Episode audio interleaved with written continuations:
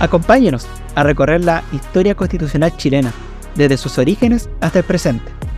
En este cuarto capítulo analizaremos el proceso constituyente de la Carta Magna promulgada el año 1980 en Chile. Mi nombre es Benjamín Triviño y junto a mi compañero Maximiliano Palma les presentamos Caminos Constitucionales.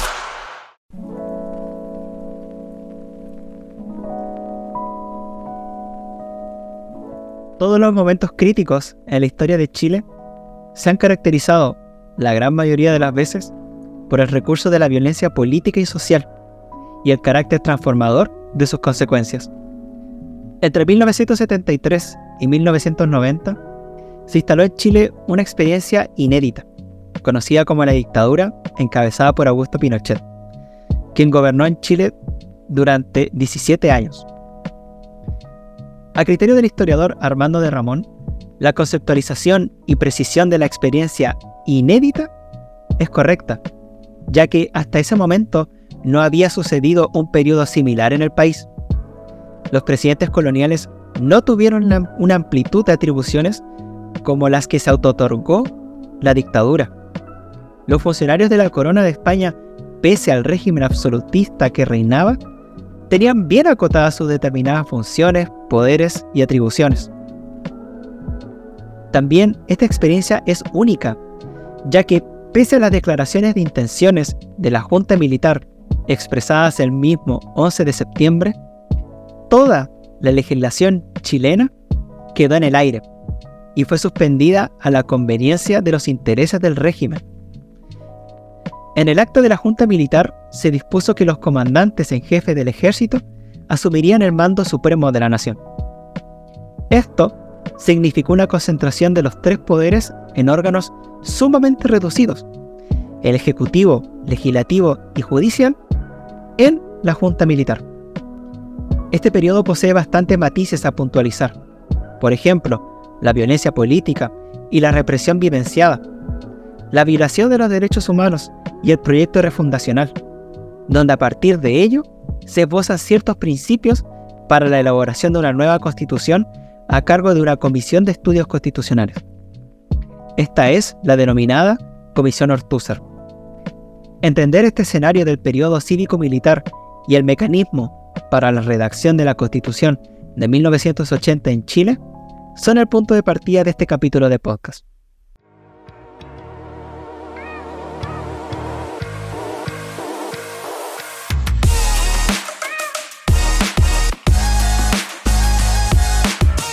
La mañana del 11 de septiembre de 1973 eh, había comenzado sin grandes cambios para la mayoría de la población. La verdad es que pocos sospechaban que los acontecimientos de aquel día, eh, a pocas horas de iniciar la madrugada, eh, los llevarían al desenlace del inicio de una dictadura gestada por las Fuerzas Armadas. En Valparaíso, por ejemplo, se observaba al caminar se observaba, perdón, el caminar de grandes tropas con el fin de localizarse, de localizarse en sitios estratégicos. Allende, al tener conocimiento de esta información, se trasladó rápidamente hacia el Palacio de la Moneda, con el fin de organizar la resistencia. El motivo de este actuar, en simples palabras, era lograr el derrocamiento del gobierno de la Unidad Popular. Sí, bueno, la verdad es que dentro de todo este escenario álgido, como lo vivió un poco la ciudadanía, la sociedad en sí, una, de las pocas radios partidarias del gobierno, entre ellos, ¿no cierto?, eh, Radio Magallanes, fueron las responsables de transmitir el último discurso de Salvador Allende en esta jornada, dirigiéndose a la ciudadanía ante los acontecimientos que se estaban desarrollando en, plena mañana, ¿no es cierto? Eh, en este sentido, en una especie de cronología de los hechos, a las 11 de la mañana, Allende se encontraba en el Palacio de la Moneda las Fuerzas Armadas le dieron una especie de ultimátum para que entregase el poder, cosa que el presidente se negó. Por lo tanto, y desde ese momento en la mañana, comenzó el bombardeo al Palacio Presidencial. La población se encontraba expectante, ¿no? Y la radio era el principal medio de difusión de noticias. Eh, y es uno, de los pocos que podía relatar eh, qué estaba sucediendo mediante diversas transmisiones en vivo, Eh, y en estas mismas ¿no? se argumentaba el, axilar que podía eh, tomar en la Fuerza Armada, anunciando, por ejemplo, la implementación del estado de sitio y de toque queda en, en el territorio nacional. Sí, bueno, todos estos acontecimientos, la verdad, sumamente fuertes también para la memoria de la, de la ciudadanía, de la población. Posterior, final, posteriormente al ataque y con el fallecimiento del presidente Salvador Allende y la rendición de algunos de sus acompañantes, ¿no es cierto?, dentro del Palacio de la Moneda, los hechos son que... No, no, a ver, otra vez. Posterior al ataque y con el fallecimiento del presidente Salvador Allende y la rendición de algunos de sus acompañantes en el Palacio de la Moneda, la verdad es que la Junta Militar asume finalmente la plenitud del poder. Esta famosa Junta de Gobierno que se instaurará desde 1973 está compuesta por los comandantes en Fuerzas Armadas. Tenemos acá a cuatro personajes claves. A Augusto Pinochet en el ejército, a José Toribio Merino por parte de la Armada, a Gustavo Ley en la Fuerza Aérea y a César Mendoza como director general de Carabineros. Ante todo esto, todo estos acontecimientos eh, que explotan en esta jornada, hay una cosa que sí podemos establecer con total seguridad, y es que a partir del 11 de septiembre de 1973 se instauró en Chile una experiencia de régimen militar dictatorial. Ahora bien, em, hablando sobre lo hecho, em, podemos empezar preguntándonos qué pasa respecto a las justificaciones, si es que hay, eh, de lo acontecido, ¿no? Para los sectores que apoyaron el, el inicio de la dictadura de Pinochet, habían dos propósitos principales que eh, justificarían el accionar de la Fuerza Armada en septiembre del 73. El primero, eh, el término con un régimen indigno y deshonroso, ¿no? que era como caracterizado en el régimen de, de Salvador Allende y de la Unidad Popular, y el segundo, ¿no? el de iniciar a la brevedad posible el camino hacia la restauración y renovación nacional. Sí, justamente con eso que menciona eh, de este régimen, las características de este régimen, tenemos acá la dimensión económica, ¿no es cierto?, que vivenciaba la, eh, la sociedad chilena en ese entonces. Em, finalmente, ante este desplome, ¿no es cierto?, de esta dimensión económica y la ideología marxista expresada por el propio presidente Salvador Allende, no quedaba otro camino que planear un golpe, dentro de la lógica de los opositores al gobierno en turno. Cosa finalmente que se concretaría a mediados de septiembre de 1973, para lo cual, ¿no es cierto?, acumularon muchísimas armas diversas y se adiestró a los partidarios de las milicias paramilitares, en ese sentido, Pinochet, ante el escenario que se observaba, establecía que la única forma de salvar a la patria era a través de las armas, y que debía hacerse aquello lo antes posible, antes de que el comunismo no llegase, se instalase en, el país y todo fuese demasiado tarde. Sí, y las acciones, por ende, una vez asumido el poder, también podríamos decir que son eh, podríamos decir, rápidas, ¿no es cierto? Una de estas primeras acciones que se realiza, eh, la Junta Militar en sí guarda relación con esta disolución del Congreso Nacional, donde acá se decretó el receso de todos los partidos políticos. Se proscribieron las acciones políticas y se encarcelaron a los principales funcionarios del gobierno derrocado. la lógica detrás de esto es que finalmente había sido el Congreso quien había permitido la la llegada de Allende a, la presidencia. Y era el Congreso quien tenía que pagar aquel error. También se clausuraron los medios masivos de comunicación, sobre todo aquellos que eran partidarios al gobierno de, Allende, y se utilizó una política de persecución de los opositores y partidarios de la UP. Ante esto, una de las consecuencias más evidentes y trágicas de este periodo eh, resulta ser la violación sistemática de los derechos humanos además del exilio y el destierro de miles de personas que tuvieron que escapar del país para poder sobrevivir. Esto la verdad es que este periodo, ¿no es cierto?, hasta, hasta la actualidad, la sociedad actual, eh, es sumamente fuerte, deja una herida sumamente profunda que hasta los días de hoy sigue, sigue doliendo. Estas acciones de mm, estas represiones, ¿no es cierto?, afectaron a muchas personas en el territorio nacional. Y eso se tradujo en numerosas víctimas, a las cuales algunas todavía nada se sabe, y, ¿no es cierto?, constituyen esta caracterización de detenidos desaparecidos. Durante la mayor parte del régimen militar se mantuvo un control absoluto de las condiciones diarias de vida de la ciudadanía. Se fue, proscribió cualquier tipo de acción política, se disolvieron las organizaciones sindicales, federaciones de estudiantes, se inició, por ejemplo, la persecución de empleados públicos, el control de universidades, el cierre de carreras, la censura y extensiones de los estados de excepción. Todo esto limitaron los derechos de las personas para que la junta militar actuara sin contrapesos. Y esto se observa, por ejemplo, con la ausencia del poder judicial, ya que ante posibles excesos de poder no existía una figura legal capaz de, de darle amparo a las víctimas. Sí, bueno, para ¿no cierto? nuestros queridos auditores y auditoras, eh, sé que le estamos dando una gran vuelta, una gran contextualización y que aún no hemos tocado la temática, podríamos decir, constitucional. Pero de verdad, es solamente necesario realizar esto para entender bien lo que ocurre después a nivel, ¿no es cierto?, de redacción de Carta Magna que imperaba hasta ese momento. Aparte que no se puede hablar de, de la dictadura sin eh, sin necesariamente pasar por estos temas, ¿no? La acción sistemática de los derechos humanos eh, y la crisis que se veía en ese momento al interior del territorio. Claro. Ahora sí, dentro de, podríamos denominar, el ámbito institucional, una de las primeras tareas que se impuso la dictadura fue dotar al país de un nuevo sistema político. En este sentido, en el año 74, la Junta le encarga a un grupo de juristas, entre ellos, que va a ser famoso también, Jaime Guzmán, que estudien la posibilidad de redactar una nueva constitución. Todo esto enmarcado en la idea que me parece que alcanzado a nombrar, creo que tú, eh, respecto de esta idea de refundación, ¿no?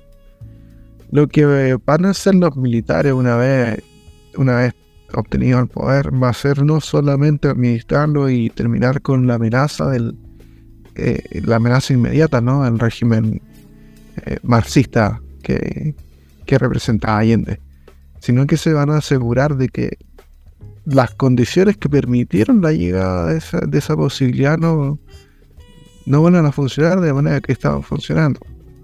Lo mismo, desde el año 1974 a 1978, eh, van a pedirle a esta comisión que redacte un primer borrador de la constitución, recogiendo las experiencias pasadas y la ideología predominante de la Junta Militar.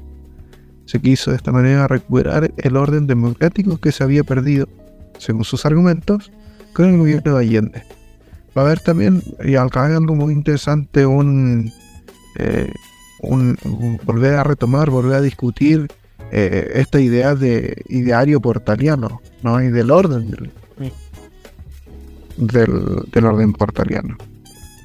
Eh, esta tarea, como bien decías, que va a cargo una comisión, que se, va a denominar Comisión Ortúzar, que nace con un decreto ley número 1064 del 25 de octubre del año 1974 eh, y que tenía por integrantes al señor Sergio Díez Orsúa, a Enrique Evans de la Cuadra, a Jaime Guzmán Errázuriz, a Gustavo Lorca Rojas, a Enrique Ortúzar Escobar, a Jorge Valle Quirós, a Alejandro Silva Bascuñán, a Alicia Romo Román y a Rafael Izaguirre Echeverría, que cumplía el rol de secretario. Sí, bueno, eh, esta comisión va a sufrir ciertas modificaciones, casi una suerte de, podríamos denominar, cambio de jugadores. Eh, aquí finalmente van a cesar de sus cargos Enrique Más de la Cuadra, Jorge Valle Quirós y Alejandro Silva Bascuñán. Y van a entrar nuevos personajes a reemplazar a, aquella, aquellos antiguos integrantes. Tenemos acá a Luz Bulnes Aldunate, a Raúl Berpelsten Repeto y a Juan de Dios Carmona. Y es finalmente con estos nuevos integrantes, podríamos decir acá quizás la Comisión Ortúzar 2.0, renovada, etc., eh, es que se toma finalmente, podríamos decir, esta foto icónica de la misma comisión, que básicamente uno, podríamos decir, googlea eh, Comisión Ortúzar y una de las primeras imágenes responde a, esto responde a estos nuevos integrantes que mencionábamos con el cambio de jugadores. Ya con eso se, se puede inferir ¿no? que es realmente la oficial. Eh, bueno, esta comisión eh, va a sesionar a puerta cerrada durante un periodo de cuatro años, finalizando de este modo su trabajo con la entrega de un borrador del Consejo de Estado establecido por la dictadura en el año, eh, en el año 78. En esta fase, el Consejo de Estado, creado mediante el decreto ley número 1319, los cuales estaban conformados por militares y civiles, entre ellos otra vez Jaime Guzmán, revisaron el texto, realizaron algunas modificaciones, eh, todo esto con el fin de posteriormente enviarla a la autoridad de la Junta Militar. Sí, acá empieza a existir otro, otra especie de crítica o análisis con respecto a estas formas, a estas formas de hacer. Finalmente, este texto mejorado, revisado, lo que hace finalmente es levantar la figura de Jaime Guzmán como uno de los grandes ideólogos de aquella constitución. De ahí, ¿no es cierto?, viene su mitificación en torno a la construcción de esta misma. Esta nueva constitución fue sometida a un plebiscito de, a la ciudadanía, pero sin garantías que resguardaran el proceso y menos finalmente por el contexto social que se estaba desarrollando a nivel país, como habíamos mencionado anteriormente, la represión, la censura, la violación a los derechos humanos. Sí, bueno, y analizando aquello, la Junta Militar eh, ha tenido un rol sumamente importante, ¿no? Que es la instauración de, esta constitución y también del sistema político aparejado a lo mismo, ¿no?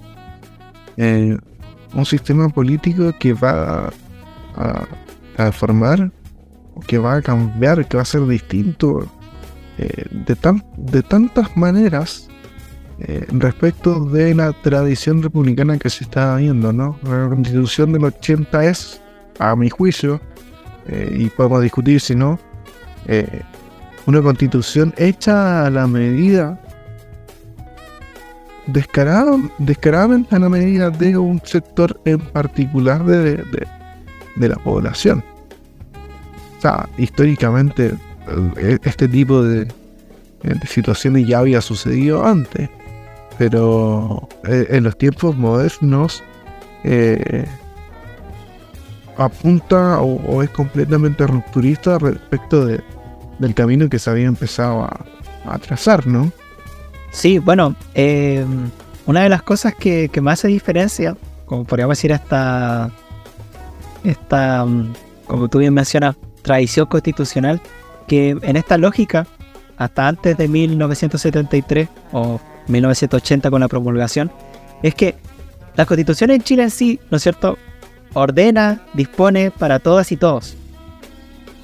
Y ahora con esta ruptura en este orden constitucional tradicional, con esta redacción Constitución 1980, eh, la redacción iba, podríamos decir, direccionada a favorecer una parte de la población, dejando a otra finalmente sin amparo alguno. Ahora bien, otra eh, quizás característica que podríamos ir desmenuzando con respecto a esta constitución tiene relación con eh, la implantación de un régimen presidencialista protegido, donde se dotaba este poder ejecutivo de grandes atribuciones. Aquí, ¿no es cierto? Nuevamente un eco a lo que quizá eh, denominamos en su momento el régimen portaliano, el ideario portaliano con esta autoridad fuerte. También en esta constitución de 1980 se consagró la autonomía de las Fuerzas Armadas con respecto al poder político y del jefe de Estado, transformándolas en una especie de, podríamos decir, tutores de la institucionalidad mediante el Consejo de Seguridad Nacional, integrado principalmente por militares de ello se ve plasmado la esencia o nacionalismo militar eh, ideología antimarxista que se había instalado al interior de las filas del ejército. Em, y lo vemos, por ejemplo, con que ellos, los militares, ¿no? Se van, a, se van a ver a sí mismos como garantes de la institucionalidad.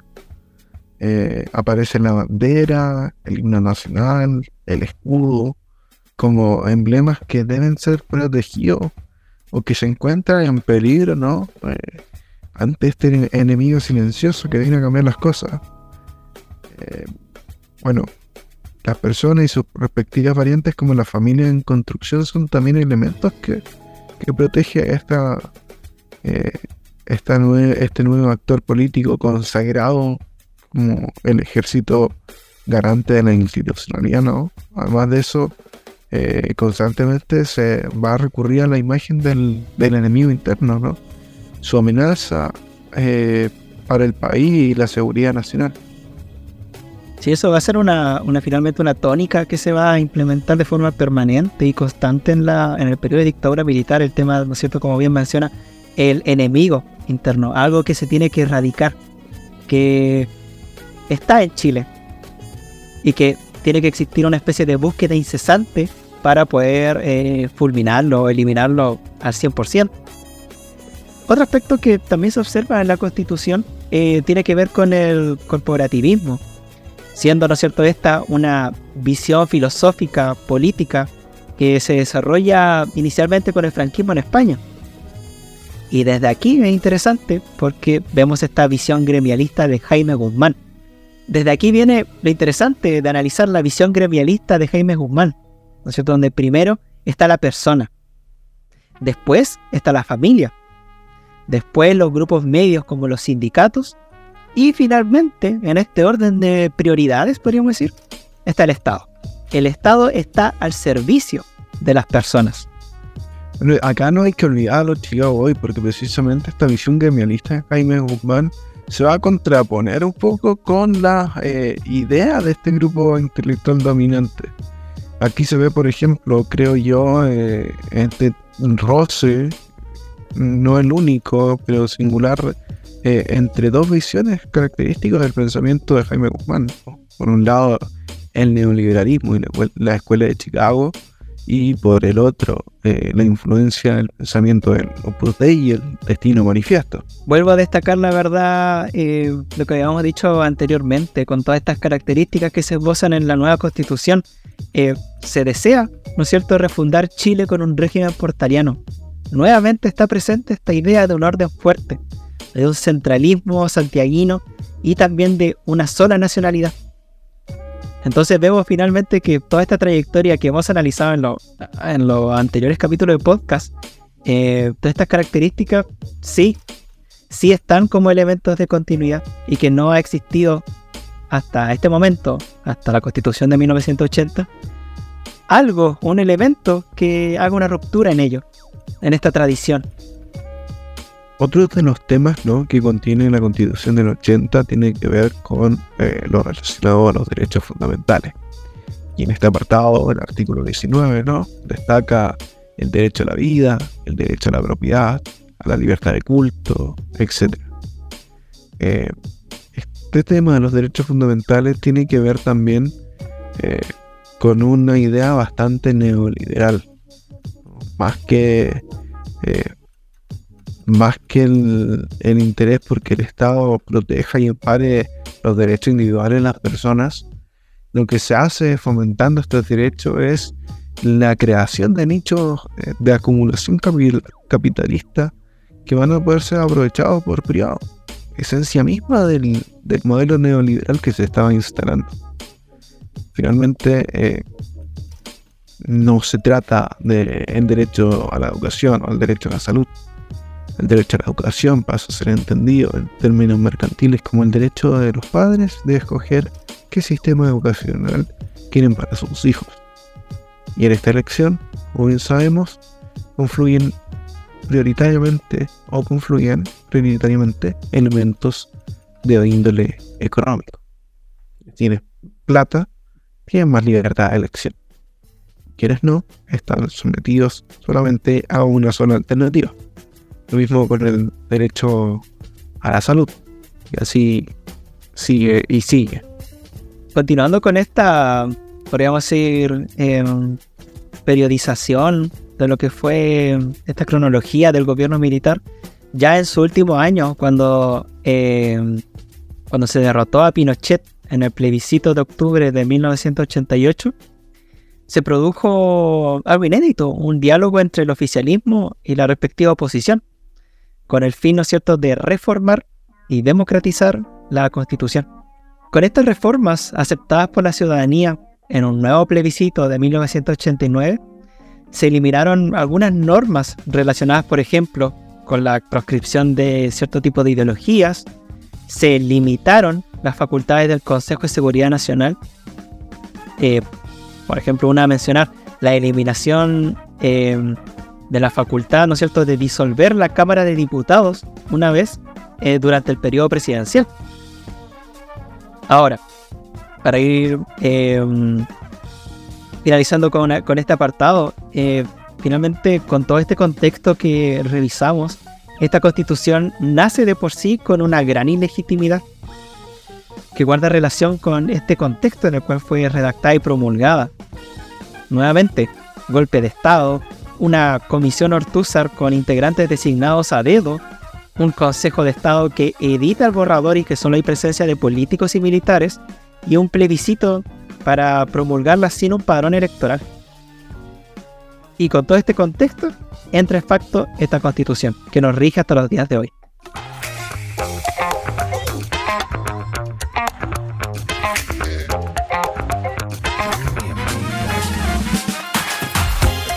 Tal como ya es costumbre dentro de este espacio, nos tomaremos unos minutos para analizar un personaje eh, importante o relevante dentro de este proceso que envuelve el periodo de reacción de la Constitución de 1980. En este sentido, presentamos a don Jorge Raúl Ovalle nacido en Santiago el 6 de agosto del año 1928. Fue un abogado, académico y político chileno Hijo de profesores, cursó sus estudios escolares dentro del Instituto Nacional y posteriormente ingresó a la Facultad de Derecho de la Universidad de Chile, donde obtendría su título de abogado. También se desempeñó como profesor de Derecho Constitucional ante el reconocimiento de sus logros académicos, obteniendo las más altas calificaciones en sus estudios superiores. Sí, que Mateo. Ah. Bueno, en el ámbito político, se puede destacar su participación, ¿no es cierto?, como militante del Partido Radical. En 1969 se retiró para formar parte de la democracia radical. Tras el golpe de Estado de 1973, se desempeñó como asesor de Gustavo Ley, donde paralelamente fue miembro de la Comisión Ortúzar para la elaboración del borrador de ¿no es cierto? una nueva constitución para Chile fue promulgada en 1980.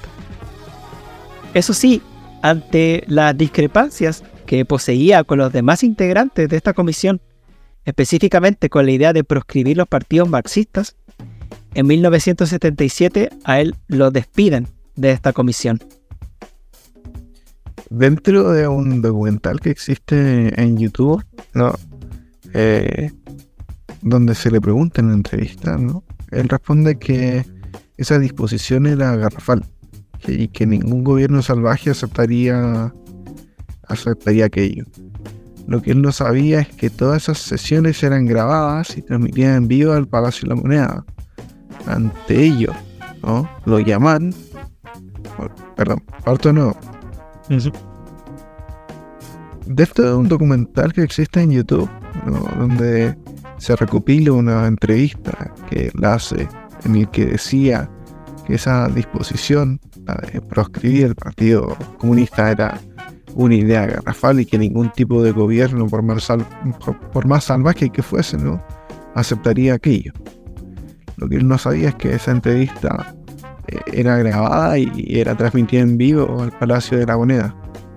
Ante aquello, ¿no? él recibió un llamado donde se le solicita la renuncia como una orden directa de la Junta Militar a comienzos de los años 80, ¿no? funda la revista opositora Cauce, donde entre sus diversos artículos en contra de Pinochet, eh, y el actuar de la Junta Militar lo llevan a enfrentarse a acciones judiciales en contra del régimen y su detención en el año 1986. Sí, bueno, pese a todas estas dificultades en el ámbito político, eh, él logró formar una familia eh, con Carmen Andrade, donde finalmente tuvieron siete hijos. Y ya finalmente hasta sus últimos años se mantuvo al tanto de los principales debates que se daban en el país, donde se expresaba ¿no cierto? su ideología, opinión, mediante estas columnas de opinión en las diversas presas del país. Fue por esta vía que Jorge Valle defendió la importancia de la educación pública y laica para la integración de la sociedad chilena. Con esta reseña de Jorge Valle, quedamos por finalizado el cuarto capítulo de este podcast.